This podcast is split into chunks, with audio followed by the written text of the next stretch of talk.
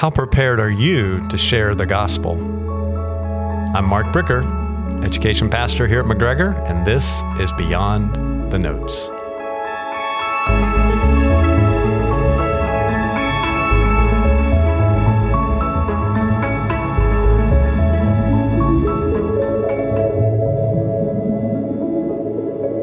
This past Sunday, we looked at 2 Corinthians chapter 4, the first six verses. And in those six verses, we saw the Apostle Paul defending his apostleship, defending his own teachings, his own doctrine.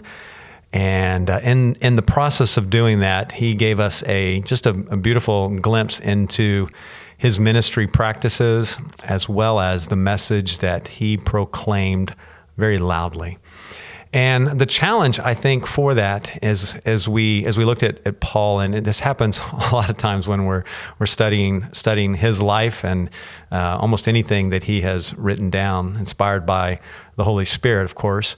But we see somebody that was extremely bold in proclaiming the gospel, somebody that was not afraid of backing down from the from the awkwardness or the cost and stepping up and sharing the light of the gospel. And and really for me in that passage, the the convicting part for me personally was that I'm not that light that I need to be, especially all the time.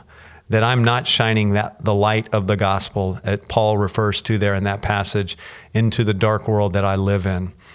And and the challenge I think a lot of times for us is it's it's really a, a couple of things. Sometimes we feel like we, we just we're, we're scared we, we, we're, we're afraid of the rejection or what might happen if i step up and, and make that statement or broach that subject about christ in a conversation with a neighbor a coworker a family member uh, but then the other reason why and these go really kind of really close together but the other one is i don't feel equipped i don't feel prepared to do that. I don't know what I'm going to say. I'm not sure how I'll answer their questions. And here's the good news about that second one the second one is we'll never be fully prepared or equipped. I don't think. Maybe there are some out there that go, oh, yeah, I'm ready anytime, anywhere. I can say, I can answer any questions. I'm always, uh, I know I'm nowhere close to that. But at the same time, I do believe there is a level of preparedness that we need to work toward so that we can. And part of that is just being a being transformed, just spending time in the Word of God, allowing God God's Word to transform our lives, to make us more like Christ each and every day. And if you are like myself that would say, yes, I want to, I want to be that light. I, I, ha- I know I have neighbors, coworkers that, that don't know Christ. What are some things, what are some ways I can be better prepared to share the gospel? And so I want to spend some time uh, on this podcast just talking about how we can do that. And I'm going to point you to a resource, actually, a couple of resources. And the first resource is a resource that is completely free and it's available here at our church. It is in what I will call the track racks. We have two sets of track racks. They're in the worship center. As you come in the main foyer doors, if you go to the right, there's a set of track racks on that hallway. And if you go to the left, there's one on that side as well. But one of those tracks is a track entitled, What is the Gospel?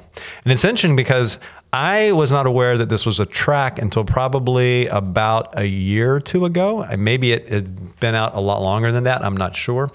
But I had several years ago in sharing my faith and sharing the gospel had begun to build that around four key words. And that's exactly what this this little track does, and we're going to talk about that in just a minute. But another resource that's not free, uh, but it's not expensive. It's a book, and it's it's the the uh, the deeper dive from the track, and it's entitled the same thing. What is the gospel by Greg Gilbert? So you notice the similarity between the book and the track. They look very much alike. Um, and the book does the same thing. It takes a little bit deeper dive in answering that question what is the gospel? This is a great book to give to people, but it's also great for us as believers to say, okay, I want to I want to be able to have a, a better understanding of the gospel as it's outlined throughout Scripture. So the track itself uses really not just four words, but four questions that, that are all answered with one word. And the first question, and I and what's easy, and I'll give you the words before you can do the questions because it just shows you how easy it is to remember. It's God, man, Jesus, response. God, man, Jesus response. And so using those four words, if I've got 45 seconds or I have 45 minutes, I have the opportunity to talk someone through what the Bible teaches about salvation and about the gospel of Jesus Christ. So, in this little track here, it starts with these four questions Who made us and to whom are we accountable? Now, if you remember the four, first of the four words I just gave you, you already know the answer, right? It's God. The second question What is our problem? Well, I gave you man, but we are our own problem as sinners. The third question What is God's solution to our problems? Jesus. And then how can I be included in his solution? And that is the response and how we respond. And so this track walks a person through those four areas. Now, what I would encourage you to do is not to grab these tracks just to give out. And there's nothing wrong with that.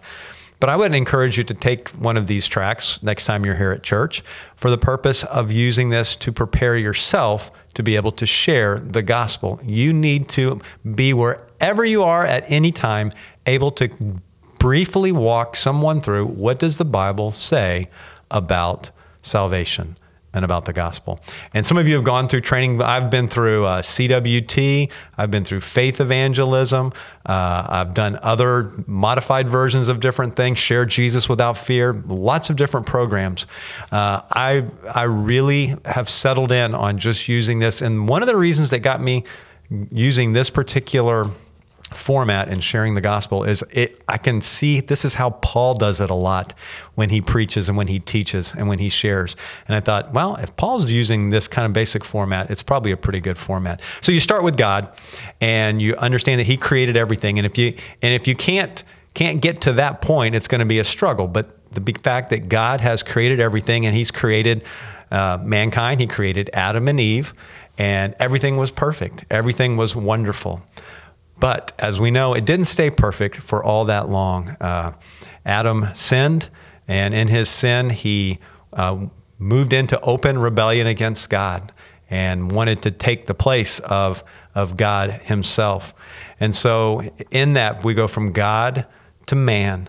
And there's verses that go along with every one of these sections. Uh, when you think of uh, man and, and, man as a sinner, we think of for all have sinned and fall short of the glory of God, Romans 3.23. And the, in Romans 6.23, the wages of sin is death. And so you can use, learn some of those verses, or maybe you've already have some of those verses memorized.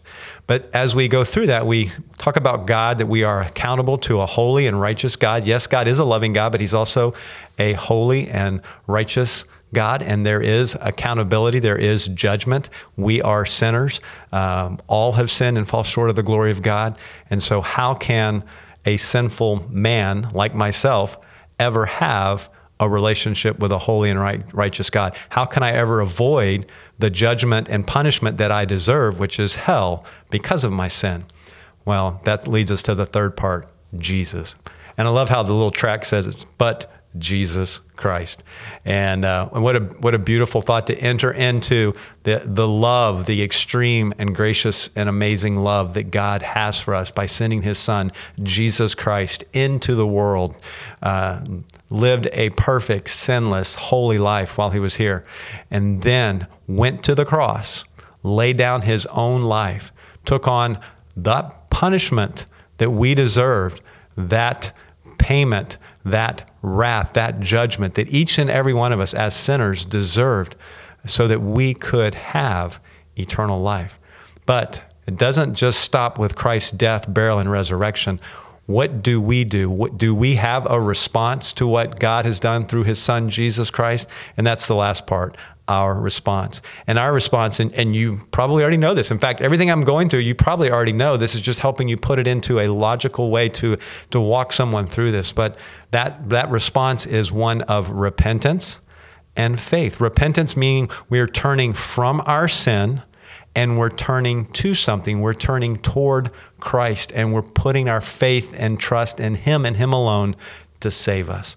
Now, I have overly simplified it a little bit, but again, the gospel is pretty simple.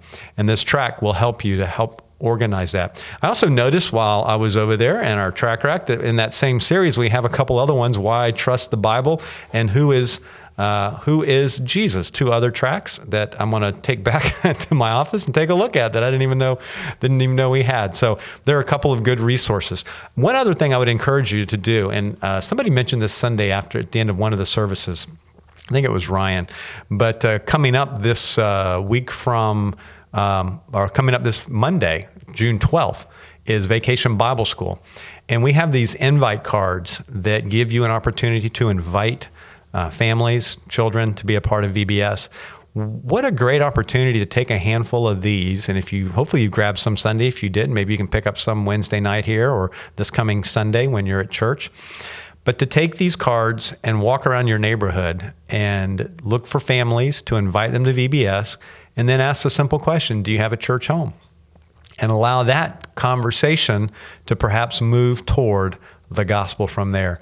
Uh, it's an easy, non threatening. You're inviting their kids to be a part of something fun at our church. You're asking if they have a church home, and then you can move to ask them about hey, have, did you grow up going to church?